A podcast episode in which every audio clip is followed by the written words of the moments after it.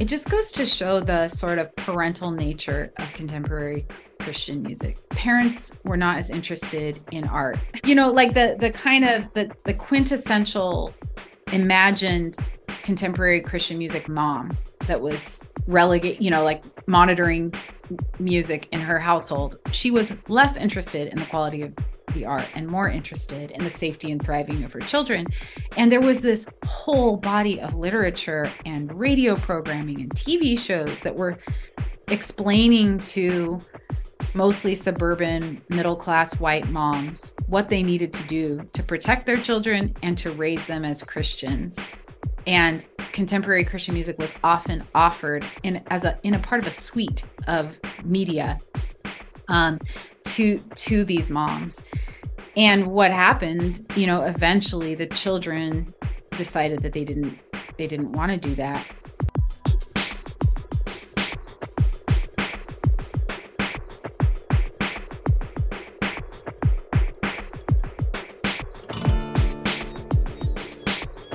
Ladies and gentlemen, boys and girls, podcast listeners of all ages and stages, welcome to episode 61 of the Jolly Thoughts podcast. We've got a doozy for you today. A first, a first in uh, this very limited experience of the Jolly Thoughts podcast. Normally, um, you know, this is a pretty quick farm to table type scenario. So very often I'll be speaking to somebody on a Monday or Tuesday, splice up the conversation and have it roll out that Friday. Sometimes it marinates for a week or two. You know, uh, there's been a couple times where I've ended up having to have a couple conversations in the same week, and you don't want to. You know, we don't want to go feast or famine here, so I, I would stretch it out a little bit. But this is an unusual one because I had this conversation in the summer of uh, I think early summer actually, of uh, 2023. And yet here it is being rolled out to the public almost six months later uh, in the early winter of 2024. Why? Well, because I had the opportunity to speak with my guest, Dr. Leah Payne, at that point, and I did not want to waste it. But I also knew that her book, God Gave Rock and Roll to You, A History of Contemporary Christian Music, was not going to be released until the winter of 2024. Uh, it was originally going to be slated for the fall, but it got pushed back in the publication date. So we said, hey, let's just keep this, keep it for such a time as this. And my friends, it is now such time as this. So, um, I mean, you could listen to it uh, the day it's released, or you could listen to this eight years in the future. Will podcasts exist eight years in the future? I think so. Do iPods still exist? They don't. That's not what this conversation is about. Point is, some of the things might sound a little bit anachronistic if you're listening to it in real time, but uh, you know sometimes that's how conversations on the internet work. Hey, this is an insane conversation for me because I'm so, as you will hear, uh, geeky about contemporary Christian music. Um, and I was really, really grateful for the opportunity to do this as a deep dive. Uh, you want to find out everything about uh, Leah? I've got a bunch of links in the show notes. You'll find out a lot about her, probably more than you'd expect to find out about her, including maybe her Enneagram type, Enneagram type uh, in the conversation. So, um, the one thing I didn't get a chance, there was one major development that happened uh, between when we spoke and when this is airing, which is not only is she releasing what will end up probably being the definitive academic work, at least for the foreseeable future, on the phenomena of contemporary Christian music, not only is she a, a professor at George Fox University in Portland Seminary, not only does she have her own smashing podcast uh, that's called Weird Religion, which is a fun, fun listen. Um, she also was part of a maybe limited run, maybe not so limited run podcast put out by PRX uh, j- just this last fall called Rock That Doesn't Roll. And it's a podcast that walks you through the story of Christian music, which is just absolutely fantastic and definitely worth listening to if you find this particular podcast that you're about to consume worthwhile. Hey, I think I've said enough. I hope you enjoy this conversation about the history of contemporary Christian music with my guest, Dr. Leah Payne.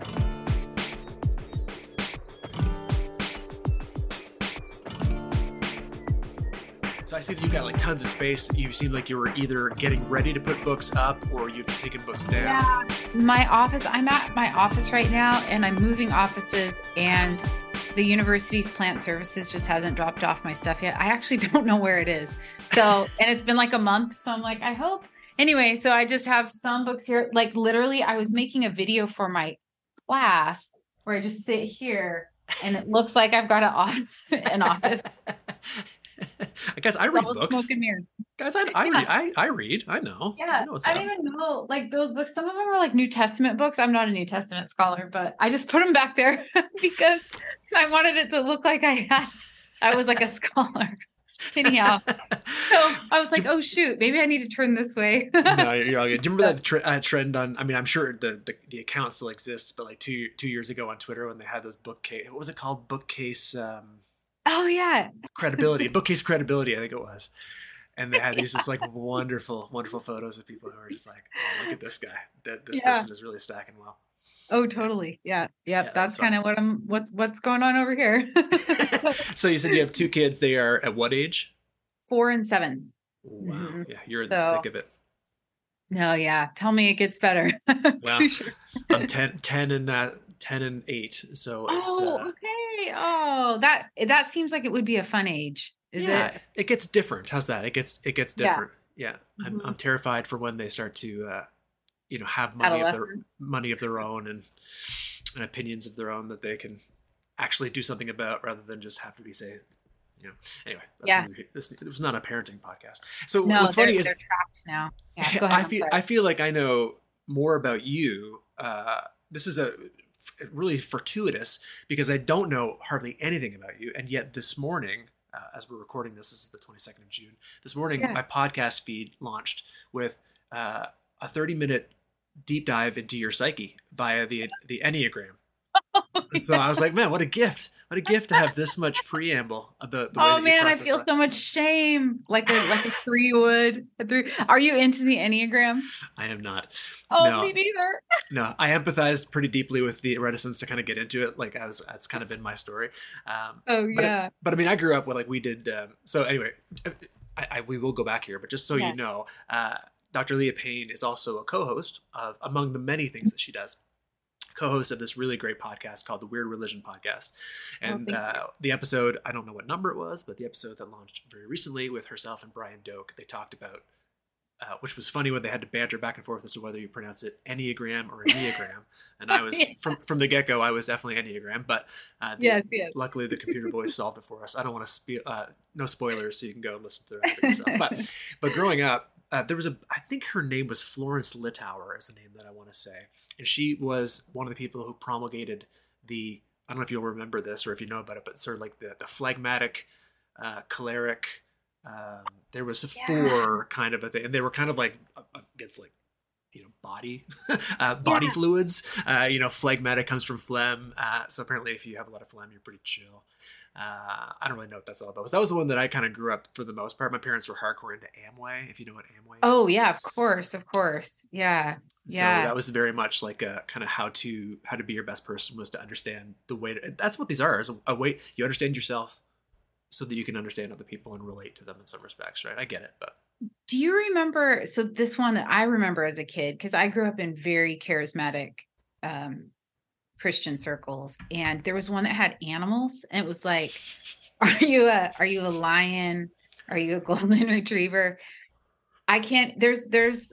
That's I know this is not a po- podcast about that, but it was just like I don't know. Those things have always struck me as just being hilarious. I, I'm the worst person um to be in a meeting where people are talking about it seriously. Um, I, am always, and I, you know, I don't want to say that they're not helpful, but um, I, I get, I, I, I don't know why it strikes me. I think it's because people kind of develop a certain sort of confidence about it, and I experience the world as being a little bit more absurd and like hard to pin down.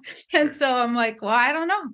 Anyhow, so I know this is not a podcast about that, but we did. We laughed uh, we have Brian Doak and I had talked about doing one about the Enneagram Enneagram um several like several times, but we were scared to do it because we thought we'd make people too mad. but the irony was is that you're like, ah, oh, we don't really, but you seem to have a pretty good handle on on on it. It was like uh, you seem to know your numbers and then know what oh, they yeah. represented pretty well by the time you got around to it. So yeah, you've got to because if you, it, it's sort of the I don't know about you, but it's sort of like a lingua franca now. Like I resisted for years, but sure. then people kept asking me my type, so I was like, oh, okay, well, I'm gonna go look it up.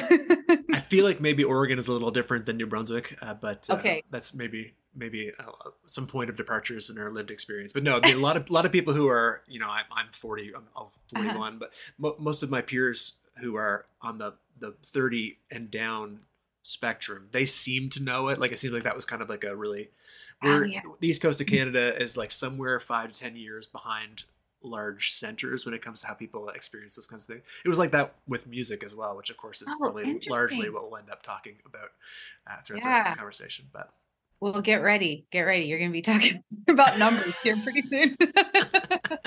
it's coming your way. Uh, so, uh, Doctor. Uh, Dr. Leah, Dr. Payne. Do you get? Does Payne end up getting? I mean, I I I cannot abide not picking low hanging fruit. So I'm so sorry. So does Go the name Payne get you in a lot of like pun work with your name like as a teacher in particular like do you end up wow that was a, quite a pain. Does that happen to you? Yes yeah. yes. Um sometimes people are like why aren't you a dentist? But i'm bum. Um and so yeah. I, i'm a dad I, so those jokes just rock me. I can't help it yeah i try that's good. Yeah the, the dad jokes especially.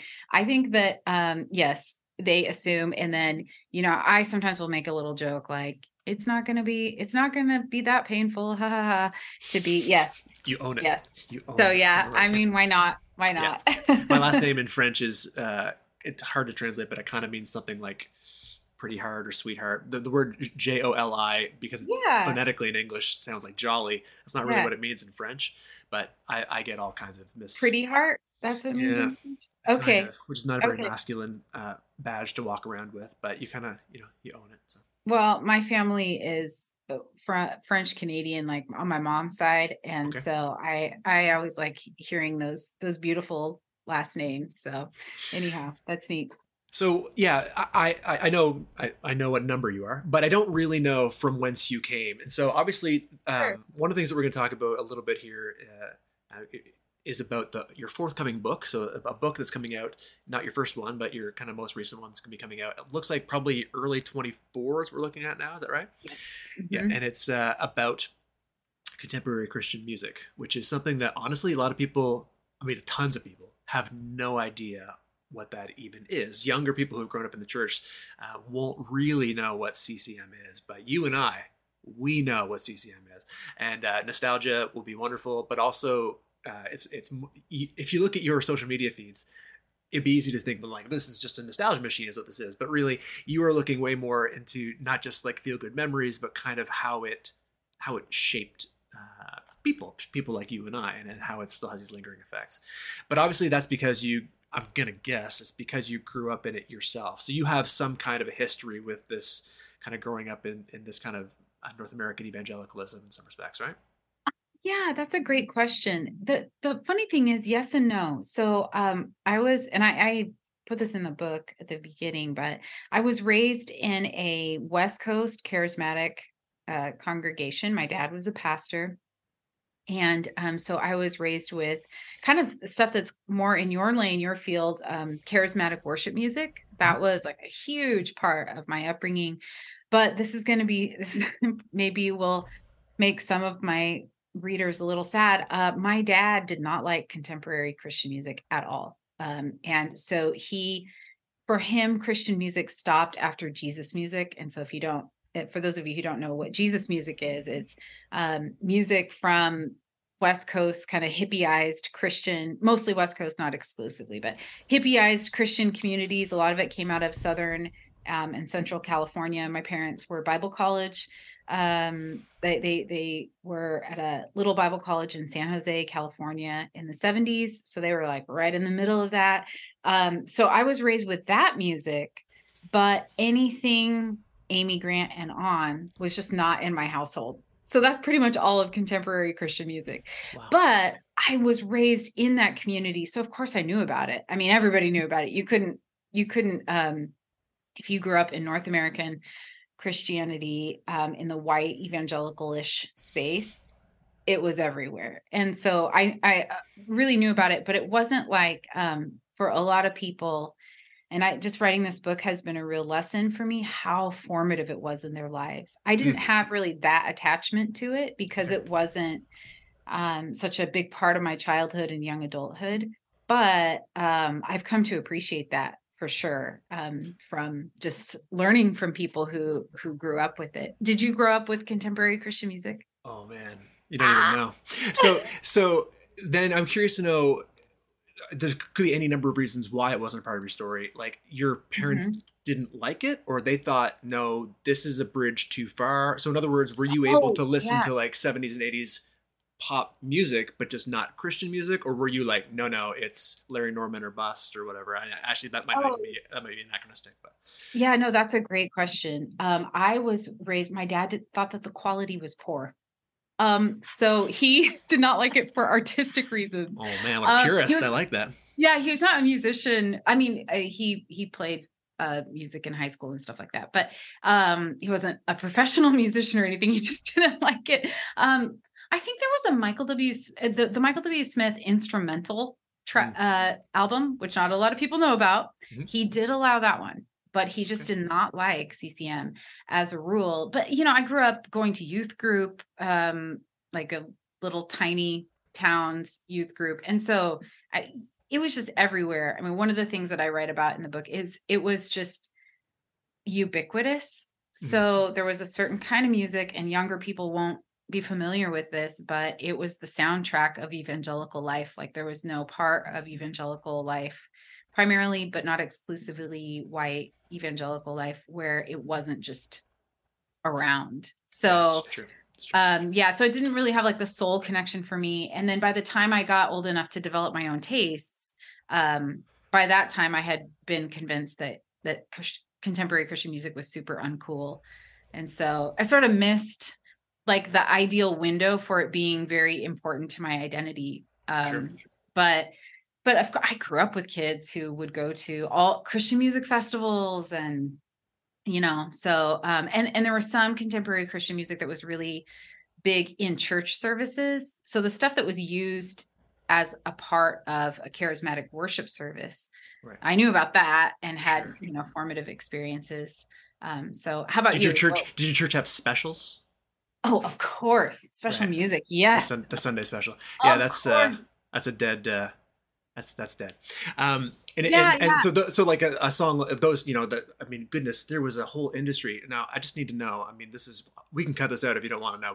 But you were you were roughly what age? I mean, a ballpark, what age you were? Oh yeah, I'm in my 40s. Okay, yeah. okay, all right. So then we definitely. So yes, there were cassettes. So like you would go to a store, you would get a cassette and it would be you know one side of it would be like the single and the other side would be just the instrumental track of it and you would come up and you would sing um, you know you sing the song and it was intended to be reflective and contemplative like you were supposed to listen to it you weren't supposed to engage congregationally and i'm guessing that those are what you mean by some of the songs that so there'd be a lot of like people who would be ccm artists but they would have like a, a single like a song to be like oh this is going to be his eyes on the sparrow or whatever like that oh, yeah. kind of a that kind of a song that's going to play really well in a, in a church service and so those were I was like a that in and of itself must have been a multi-million dollar Oh yeah, it was huge. It was yeah. huge. And you know the funniest thing about that to me is that it, have you ever thought about how some of the biggest special music songs were not songs that were easy to sing?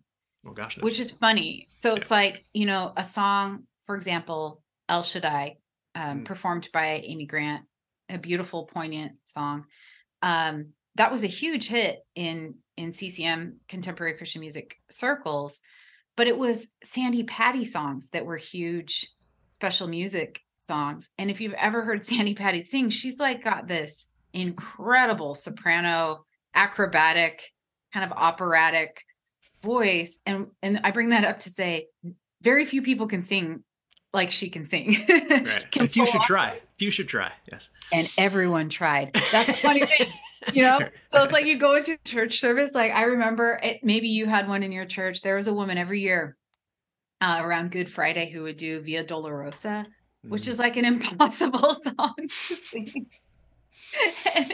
and and she would do it though, you know. Um anyway, so those those things are so funny to me. And and I bring it up not just to be funny, but also like it's I started thinking as a scholar, what did all that mean? You know, like how does how does having special music change a church service because that is an invention um, mm. And then and and how does that shape the life of the worshiping community um, and because yeah it was it was huge and yeah. and even little you know tiny little churches because of what you said they could be on a tape and so any anybody with a tape player um, could have like this symphony backing them and different keys, you know. So if mm-hmm. you can't pull off Sandi Patty's high notes, you could you could be like a third lower. Right, right, right. Uh, did you were you a special music singer? I gotta ask. I mean, there there were there were times where I would get roped in, but for the most part, I was um, no, that was not in my story. So I am I am a I am a worship leader, and but by the time um, by the time Sunday morning services became something that I could be a part of, they were just starting to change. So ah. where where we were, they were just starting to become, I mean, closer to kind of what we have now. Like certainly by the time I was like a 18 or 19 year old, you started seeing uh, more like so Maranatha and those kinds of things were they were a thing of the past at that point in time, and you had really early things like Chris Tomlin and some of those passion records were just starting to come out.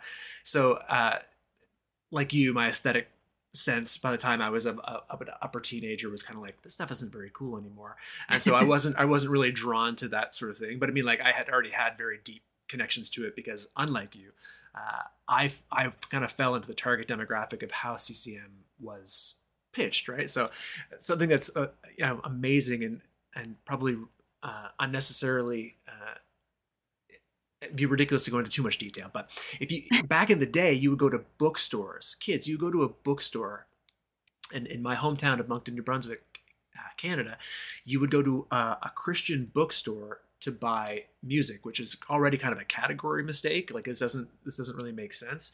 Uh, you know, go to Barnes and Noble to pick up your latest MP3s. I know like this doesn't make sense to you, but that was how it was marketed. And one of the things that was amazing was that by the time I was an early uh, kind of older kid and early teen, they had this thing. They had these music charts that would show up, and so they would say, if you like this band, which would be like a secular artist, if you like uh, Guns N' Roses, you might like this Christian alternative. If you like uh, Nine Inch Nails, you might like skillet or whatever like they would have these sort of like if this then that kind of scenarios. And then they would have listening booths uh, so you'd have like and in the best stores you'd have like you know upwards of five or six different listening booths with either cassette tapes or cds that were on the spin. You could like put headphones on you could listen to it and kind of sample it right there and then.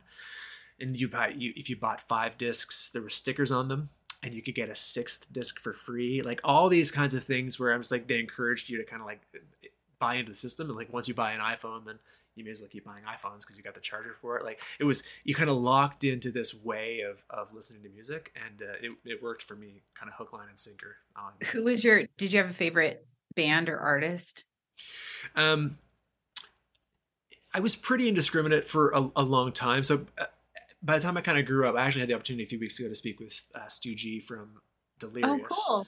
who yeah.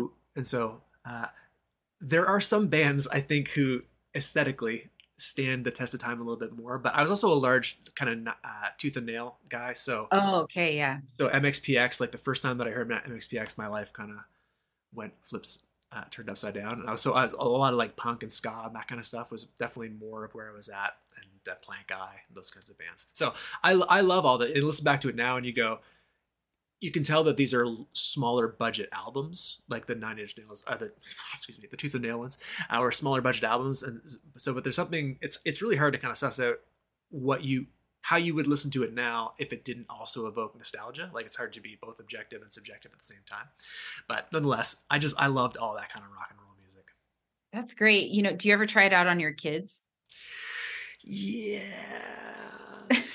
yes. yeah. They, what do they think of it? Yeah. Uh, they have like they don't tend to like. I said, kids, you're supposed to like loud music. Like that's supposed to like. I, I, was led to believe that this is what's going to win the next generation for Christ is the loud music. uh, but they don't. They don't seem to be drawn to it as much. Yeah. What about yours? you know, I've used my my kiddos as as test subjects to um see, you know, I mean they're so little uh but I have one one child who's just just um a really I think every teacher he's had calls him busy um but uh and he really likes he really likes POD. Uh, so yeah, we listen to Boom. He requests it. He's like, let's listen to Boom. Because um, throughout the writing, I mean, they were just really little when I first started. And I was, I would just listen through eras. I subjected my family to just hours of, you know, hey, listen to this. Um, but and then when I got to the 90s, I, you know, I was kind of curious because I grew up like so I grew up in the Pacific Northwest. Um, and so it wasn't until I was an adult till I realized the whole grunge movement was like the culture I was raised in that yeah. became a global culture, which is weird because I was raised in a small timber town outside of Portland. And the Nirvana guys and Kurt Cobain, you know, timber town outside of um, Seattle. And so it's like, oh, it's weird to think that that the youth culture of of the 90s was like there's a reason why it made sense to me anyway so i i just was uh like into that kind of music and i didn't listen to a lot of christian music in the 90s and then i listened to a bunch of stuff that i wouldn't have listened to just because it was christian and i was like some of this is i really like it you know like i'm a 90s person right. this is like grungy hard rocky stuff that i would have i probably would have liked but sure. um by that time i was of the age where and and you know that this is something i talk a lot about in the book um, about the attempts to engage with youth youth culture and the limits of that um, be, because of the branding problem of contemporary christian music once it got associated with um, music that your parents want you to listen to then it's like for rock it's over right? Um, right. and and really for any kind of like youth culture music. Um, so as you know initially it was rock but as different genres um, start coming on the scene it didn't matter. Um, you know I, I, and I, I sort of think like my my kids are really young right now. They want to spend all their time with me and it's beautiful and wonderful. But when they become teenagers i would expect that they would differentiate themselves from me in some kind of way. So they're probably going to like their own art. Sure, yeah. so but yeah that, and that's what happened with ccm for sure. Yeah that makes sense. Uh, so i mean you mentioned when you're researching the book that you were like you just systematically would listen through all this stuff but like what what uh what, what else did you do? So like how did you see the, the internet yeah. was i mean nascent at best when this stuff was happening uh, yeah so uh what yeah how did you kind of find these archives and treasure troves of this content to work through Oh my gosh, that's such a great question. Well, um, so first, first, I used to work in the in the contemporary Christian music business when I was right out of college in the early 2000s. And um, I I started um, in part by mining the people who I knew who would know who had access to music um, and also to the literature at that time. So I contacted the Gospel Music Association, the GMA, really nice people there, who let me buy every existing copy of Contemporary Christian Music magazine, which for those of you who don't know this stuff, it was like the billboard of contemporary Christian music. Um, there are a couple, few other magazines, but really that was like the undisputed. It was the billboard.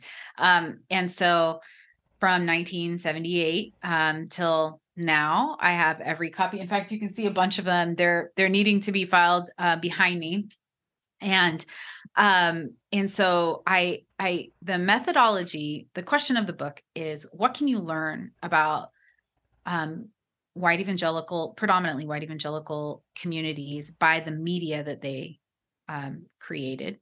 And contemporary Christian music was one of the largest and most profitable forms of mass media that evangelicals made in the 20th century. So if you look at the charts, what do you learn um, about the movement or those movements? And um, it, it, my methodology really is looking at which which kind of songs climb the chart, which albums, which artists okay. do well. Um, and and looking at that as a as a kind of sonic consensus of what these are the people we want to be and more importantly these are the children we want to have and these this is the future that we want to have because one of the quirks of contemporary christian music is that it was a kind of a mediated um, industry in the sense that there um, most pop music is sold from you know corporations or record labels to um, younger people uh, ideally you know that's always the target demographic um, and contemporary Christian music was mediated um, in, in large part in sites like Christian bookstores through evangelical caregivers. So you had to have mostly moms, bookstore moms, um, you had to have their approval, but also youth pastors and dads and mm-hmm. um, all kinds of and, and Chris, Christian bookstore owners themselves. Um, many of them, a lot of them were in, them were independent or denominationally owned, and mm-hmm. so it's the people who curated that music. Um, they were curating what their hopes and dreams for their children, really, um, and so um, so if you listen to what the kind of music that was purchased and and sold you can hear that. You can hear like this is who we are this is what we want to be. Um, and stuff like the stuff that you were into tooth and nail um, one of the few really successful in independent labels um, you can kind of hear like a minority report. If you are familiar with that concept like you can hear this a sort of um, different that ideologically mostly harmonized with with contemporary Christian music, the kind of mainstream major label stuff. But then mm-hmm. there's some notable exceptions, like you brought up MXPX. Um, you if you actually look through a lot of their lyrics, it's surprising the kind of subversive messages that um, that are present there. Um, so I treat contemporary Christian music like a big conversation mm. about who we are, who we want to be. And one of the things that I don't even know how to to say in words although i'm trying in this book is how much it meant to people. Like how how formative it was. I i didn't know. I mean i i knew it was I, I worked in the business. I you know my scholar brain could tell you but just like the the personal feelings that people have um it's kind of astounding uh I, I, I, don't find that you find that surprising in some respects. So this morning, I mean, what a what a gold mine I had for this thirty minutes li- listening this morning. You mentioned Radiohead fans, and I I count myself I count myself among Radiohead fans in some respects, and and there is this. I mean, I, I wouldn't you know I wouldn't die for them, Lord willing, but um, but there is this thing with with music, especially music that you experienced during your formative years, that it does have this sort of like I mean, I don't want to say nostalgia because it's actually deeper than that. Like you have, you can. Uh, how about your attachment to art that you have specifically yeah. during high?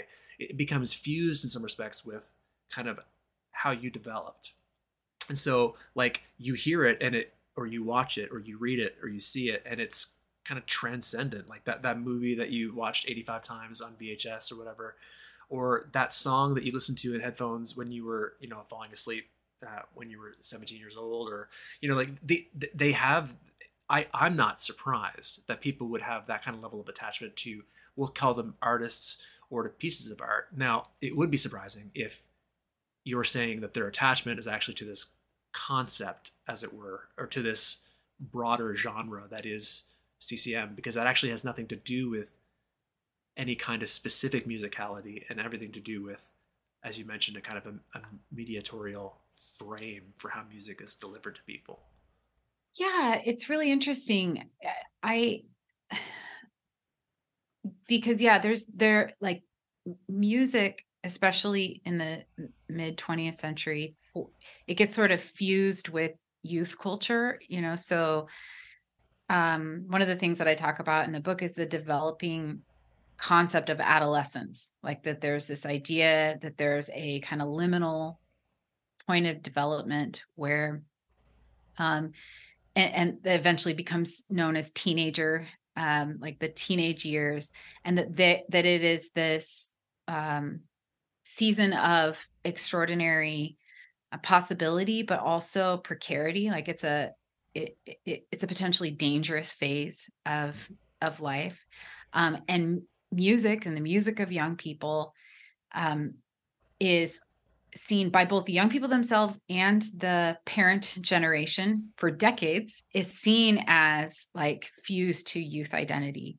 Um, so whether or not it's rock and roll, rock, um, disco, dance music, hip hop, rap, like whatever the music of the young generation is, um, it's it's seen as part of that. But you're right, contemporary Christian music. There's a lot of debate about how to define it, and I define it um, not as a sound at all, but um, as and and then some people say, well, it's got a particular sound. Some people say, well, it's about the lyrical content. You know, it's you know music that has specific things in it. I'm defining it as the market. So how was it sold? Um, yeah. And that to me is what makes makes the most sense. And what you bring up is that as a market, it's a weirdly diverse thing. So there's like Southern gospel, Black gospel, uh, most it's overwhelmingly white, but you, every now and then you get um, non-white artists, usually Black gospel artists. Kirk Franklin, Kirk Franklin made exactly, it. He, exactly. He, he had in the mix, yeah. In every era, there's you know. Mm. Um, Nicole C. Mullen, BeBe and CeCe, Andraé Crouch. So you'll get you'll get every now and then. Um, I had a hard time, you know, when I was talking with people about it because uh, it, in the industry because that is an uncomfortable talking point sure. um, for a lot of people but so i finally had to be like okay percentage wise we're talking about 10% would be non-white for most of ccm's um, existence so it's overwhelmingly white but it, it, it, has all this variety in terms of genre so it's mm. like you get southern gospel stuff sold right next to tooth and nail records which what you know those are like really different yeah. very different um industries and ideas but you know one interesting thing that i found is that i i made this survey um that i honestly i used it i made the survey to c- collect anecdotes because i wanted some stories from real real life fans you know saying like or people who were raised with it I wanted to get like 50 to 100 and then I got over 1200. It's like, oh my gosh, I'm a historian. I'm not like a data scientist, you know, so I had to get a lot of help yeah. um, to help me sort through it. But one of the interesting things that I found was that um, I asked people what they music they liked and what they hated, what they liked and what they didn't like. And they were understanding contemporary Christian music as a market. So they would say, you know, they like based on their answers. So they would mm. say, you know, I liked this kind and I didn't like this kind. And they were usually naming all the people that would be, you know, under like the people you find in a bookstore. Yeah. Um, so it is weird, but there are some people that the the the ecosystem of contemporary Christian music, which involved just this huge network of evangelical media makers and activists and denominations and colleges and you know, it's like it's hard to even get your head around the scope of it if you don't know what it is. But if you know what it is, then you know exactly what I'm talking about. But um that that world, there was like a sense of a coherent thing, you know? Right. And so like going to a Christian music festival, going to see your favorite band at a Christian bookstore or or like a local mega church or whatever. That really was a thing. And um yeah, I think one one kind of interesting thing is how fleeting it was. like it's it's pretty much over. I mean, there are still like small versions of it right. here and there, um, but it doesn't really exist anymore. And I I just gave a talk not too long ago at Baylor University, and there were undergrads there. And I was like, I asked for show of hands. Do you does anybody even know what this is? and it was it was like 35 and up that raised their hands but yeah. none of those babies knew what it was they probably all would know what worship music is um right. but so is that is that what you think uh, i mean this is the you know video killed the radio star and contemporary worship might have killed uh, contemporary christian music. I was on a podcast uh, with somebody a few weeks ago they were about the worship leader research stuff and they kept using the word ccm but what they meant was modern worship music, and I was like, these are these are not.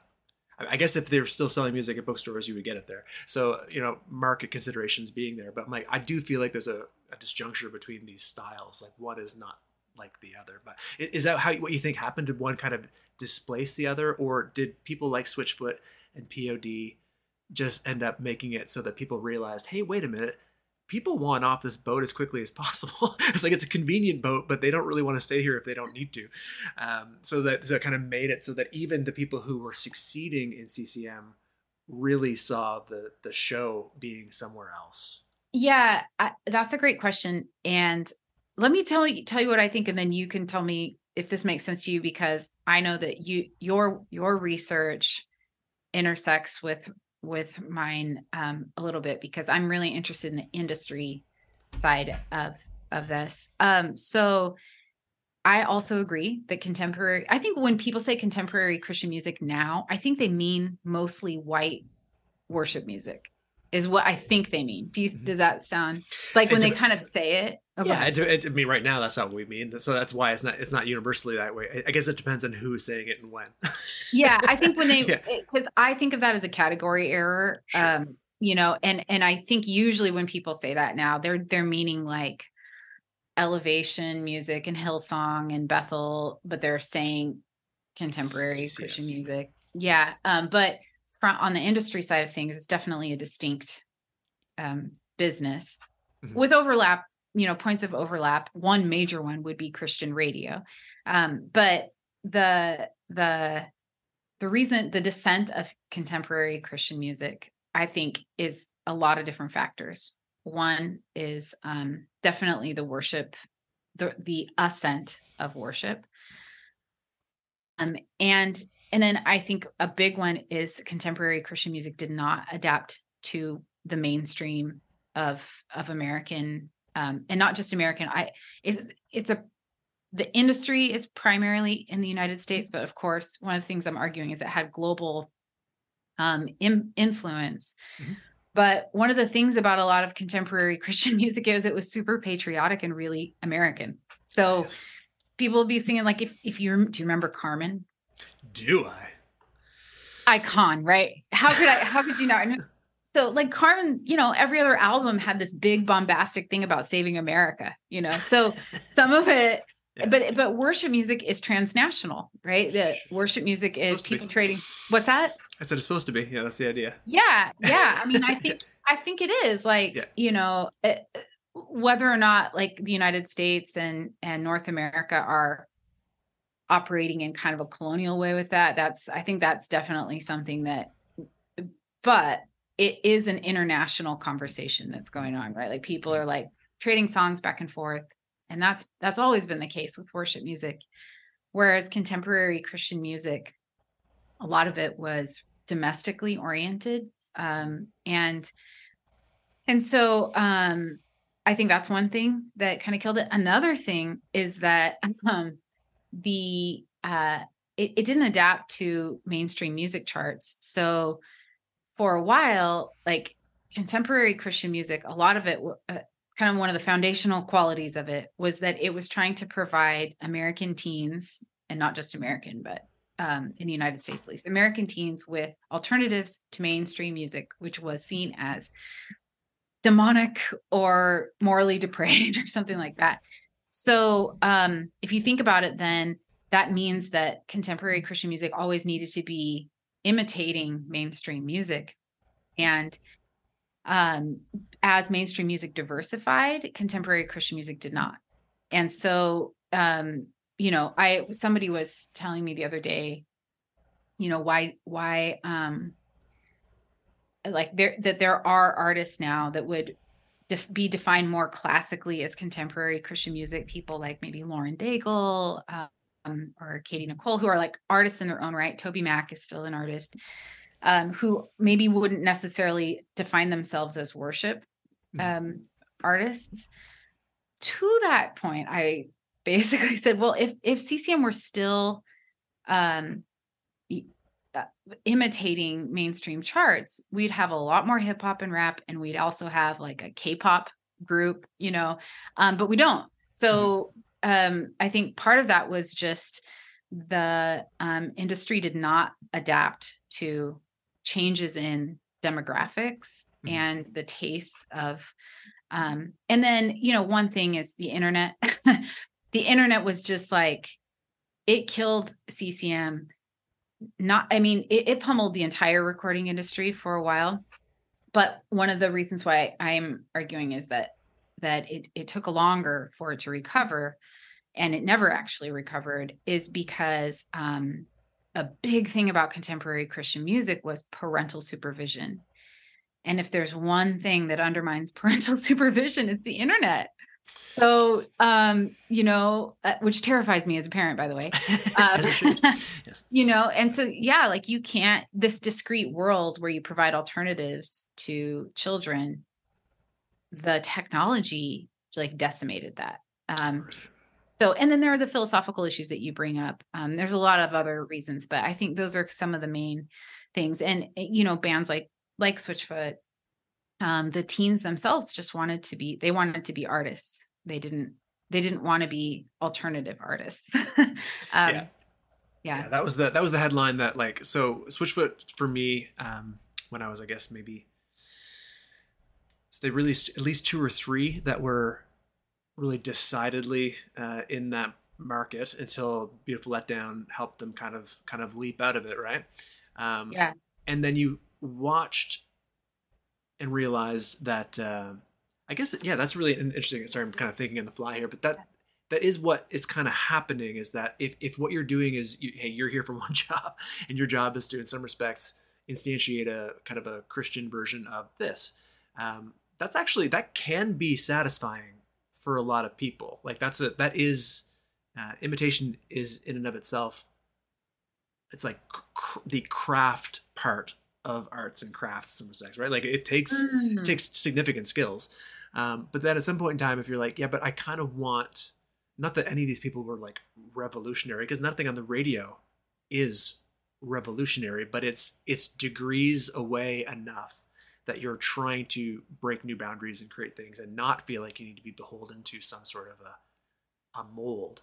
And so I guess if if they do that, then if the category itself is defined as in some respects by being a version of and if you no longer want to do that and then the people from a market perspective are buying the things that transcend the mold then the mold is kind of broken right? Like there's no there's nothing to go back to at that point in time. Yeah it's really interesting. I mean i think eh, and i you know i'm not an art critic or a moral philosopher or anything but um so there there are a lot of people who have mourned um, the loss of of that or or mourned the state of you know being an imitation. Um, i think it just goes to show the sort of parental nature of contemporary christian music that parents were not as interested in art you know because they, they, as as they could have been some some were um but your, i'm just your dad saying, was apparently your yeah, dad was yeah my dad yeah. was like telltale no. Nah, yeah nah, yeah. yeah yeah we had to listen to Little Feat which is like a Ooh. like a yeah kind of an obscure you might not yeah yeah Chicken but anyway um yeah. I, I, love my dad he's he's great but uh but you know like the the kind of the the quintessential imagined contemporary christian music mom that was relegate you know like monitoring music in her household she was less interested in the quality of the art and more interested in the safety and thriving of her children. Mm-hmm. And there was this whole body of literature and radio programming and TV shows that were explaining to mostly suburban middle class white moms what they needed to do to protect their children and to raise them as Christians. And contemporary Christian music was often offered in as a in a part of a suite of media right. um, to to these moms. And what happened you know eventually the children decided that they didn't they didn't want to do that. And you know for some for some folks i mean i i think of contemporary christian music in so many different categories. There's some music that i think of as and i use this term kind of maybe liberally but as as liturgical music so groups like um avalon or um truth that were that come out of the Southern gospel tradition, mm. um, it, they sort of are already churchy music, right? Like they're not, um, they, they make sense in a um, white evangelical church space as there is no there is no like top 40 counterpart to what they're doing right it's church right. choirs yeah, yeah, yeah or or or southern gospel quartets mm-hmm. um and so which come out of like a revivalist um meeting network and so those you know that is um you can be like incredible artist hmm. and and really i mean those folks are like if you listen to um i think one that that holds up if it, and it's just choral music but testify to love by avalon i posted about that on social media and i was surprised at how many people were like oh yeah you know like people who jam. would be yeah yeah you know people you wouldn't really expect because it's excellent like they're incredible vocalists they they deliver a particular uh, kind of church music mm-hmm. in like a, with virtuosity right? So you can be like really you can execute that super well. Um, another per, like larnell harris like just an incredible vocalist mm-hmm. um, gospel uh, vocalist who toured with the gaithers and stuff. That's church music. Yeah. and that is like to be the best artist that you can be is to be a church person you know? And so that i think you can have incredible artistic integrity and and be doing that. Um and many people did but if you want to be a rock star like that is a different ask or if you want to be a pop star um and that involves being like on just brass tacks like you you need to be like um kind of a sex symbol for people. You need to be kind of a rebel. Like there's these qualifications. Um, and it's just really hard to do if you're also being music that is for the safety and protection and um, Christian edification of teens. Sure. So I think those bands like uh, Switchfoot, they were really open about it in many interviews.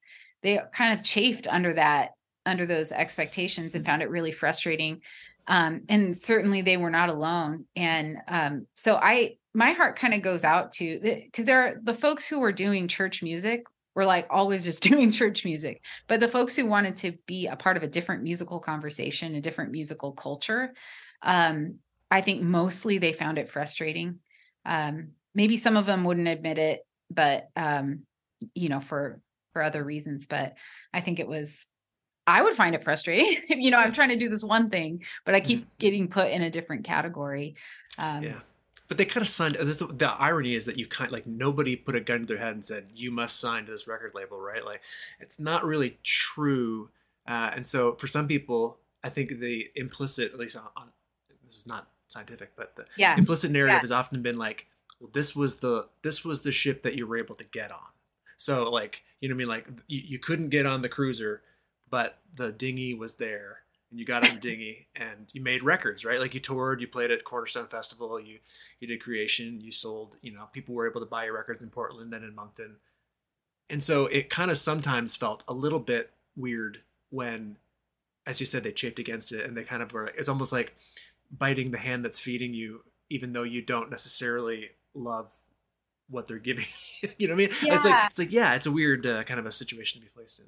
Yeah, and I think you're putting your finger on something. It was super complex. Um because yes, at like age 19, right? So uh and I'm not saying they were full grown adults, right? But I'm just saying right.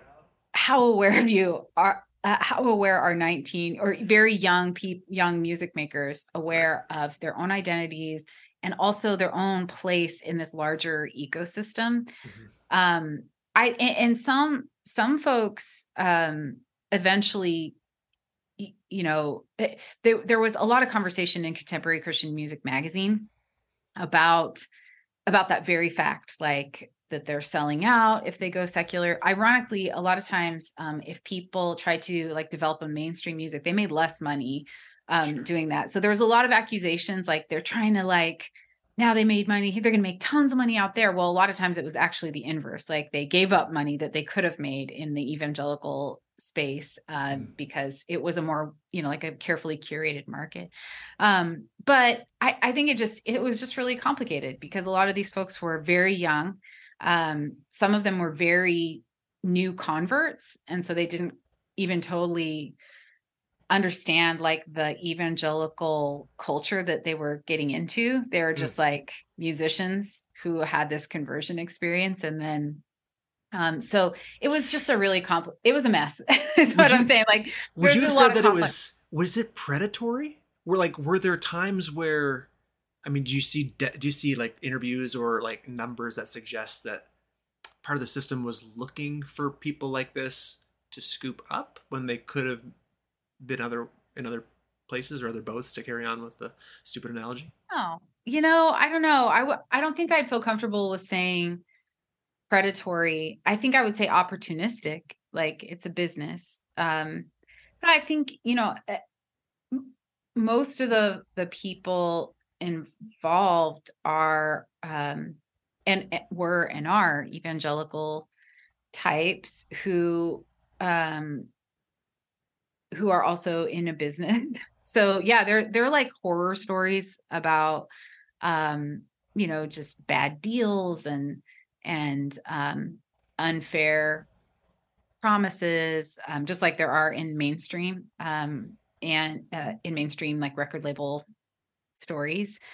And then there are stories where people do sort of things that don't make sense as a business decision, but do make sense um, according to a certain set of values, uh, mm-hmm. evangelicalish values. So, yeah, I mean, there are definitely stories where um, it's just bad, you know, it's like messy. like sad and bad and messy and and and maybe unethical and all that. Um, but I think um, eh, I think that's the thing that um, one interesting thought that just kind of keeps coming up for me is that there's a certain kind of optimism that people have with prosperity. Like you, if something is working, um, it, especially in the U.S., um, and and things are selling, um, a lot of evangelical folks and a lot of people in general um, will in CCM interpreted that as like God's favor. Like mm. God's really happy with us. Things are going great. We're selling a lot, you know. Um, and so in times of prosperity, um, a lot of times people didn't ask maybe harder, deeper philosophical questions about should um, we be doing these things. And um, you know, I mean that's a very common common thing to happen. So I think there is just a lot of um, there's a really interesting interview that I found of the um, at the Christian Booksellers Association, um, and people uh, they at the, at this point in time it was like the height of Christian bookstores, and um, which meant that that was the height of contemporary Christian music as well. And one of the um, Christian booksellers was just talking about just how much God had blessed what they were doing, and so a lot of the things that um, the practices that we might look on now with a little bit of like um people just weren't asking those questions because there was um the idea that that god was um blessing the work in the form of its material prosperity and you see that in the worship business today right like mm-hmm. there's a lot a lot of questions that aren't asked that I think probably will be asked in 10 or 15 years, especially about the business end of things. Mm-hmm. Um, but they're not being asked right now because things are booming. Right. Yeah, Adam uh, Adam Perez, our mutual friend, is, is fond of pointing out the research that the, he says something to the effect of the fact that uh, the the evangelical world has often looked to the market as a, an opportunity to say whether or not God is doing something. Uh, yeah, and I mean, yeah, and I think like that. Uh, I mean, I I've actually been thinking about, you know, the other forms of Christian, um, like mainline Christians have different um, outlets for public, like a, public power, you know. Um, but evangelicals have always been very, very savvy about the market. Um, and I agree with Adam 100% um, that that they interpret God's work in the world through um, the the way that the market is going. And you see this in all kinds of media. Like I was just seeing um uh, there's a Christian movie that made a certain amount of money. It was like, praise the Lord. Um, right. Must be good. And, yeah. But I, you know, I want to make one point. Yeah, exactly. I want to make one point that there were always uh, kind of prophetic voices. And you see it if you look in the back page of Contemporary Christian Music Magazine. There's um, one person in particular John Fischer wrote a column, a regular column. And a lot of the things that were going on, especially the prosperity of contemporary Christian music, he was sort of saying, wait a minute, um, there's a really interesting article that he wrote that says when Christianity pays. And so he had he has this it's very sermonic. He has this whole thing where he's like, you know, when Christianity costs you something, it's good for Christianity according to him. And then when it pays, that's when you have to look out. Um, but but you know, as a whole, most people did not pay attention to it. Yeah. so, but people, were, what's that? But the bug the bug was in the system though. The idea that even, even people who were in the system sometimes could see it, but it's just whether or not they absolutely. Yeah. But it's just hard. There's a lot of noise when everything's like this. This was when you know um, when Amy Grant is like selling like crazy. It's hard to pay attention to that. sure, yeah. so. yeah, heart motion. Come on, beautiful. Absolutely, um, yeah.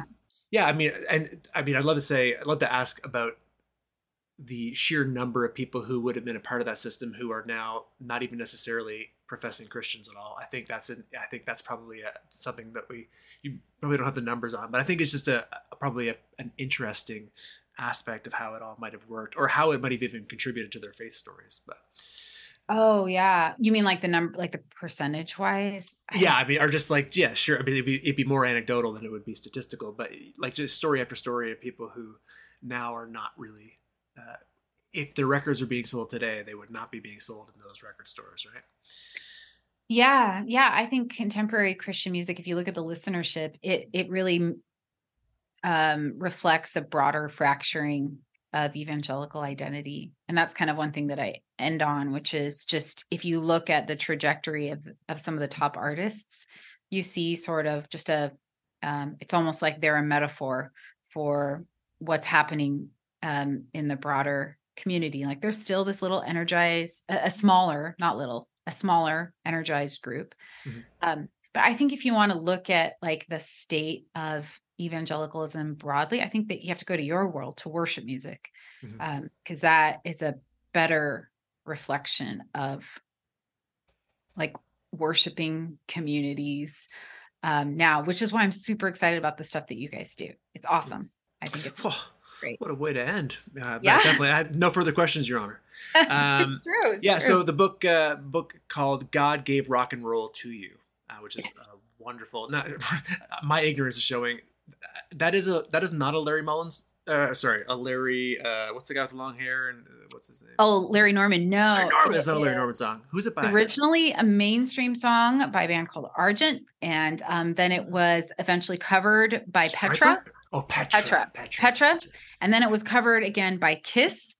Um, and then it was covered again by a band named Bright. So anyway, it's it's a song. I, I think it's due for cover. Yeah, yeah, yeah, it's yeah, super yeah. meta. That's wild. That's wild. Yeah, yeah. Uh, it's catchy. That, it's catchy. That book is going to be amazing. I look forward to seeing it. Now, I heard this one last thing. I could have swore this morning in this podcast, which is giving me so much traction. I could have heard you say the word power team. Um, do, you couldn't have possibly meant the people who would show up and like rip phone books. Help him a thousand percent. I meant the power team. Oh, Clearly, we need to have a follow up conversation.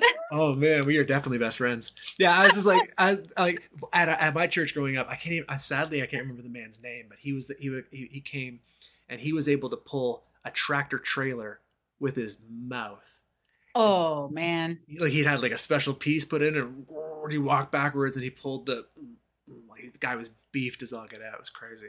That is like the spirit, the spirit of the Lord clearly is upon that man. Yeah, yeah. oh yeah, he had short hair, but yeah, power teams in the book. So yeah, oh, yeah, oh, yeah, definitely. One, one, more reason for you to pick up a copy. it's even available for pre-order whenever this happens to go. But yeah, you'll keep your eyes peeled for it from Oxford University Press. Dr. Right. Leah Payne, thank you very, very much for your time today. Thank you so much. Thanks for having me. Amazing.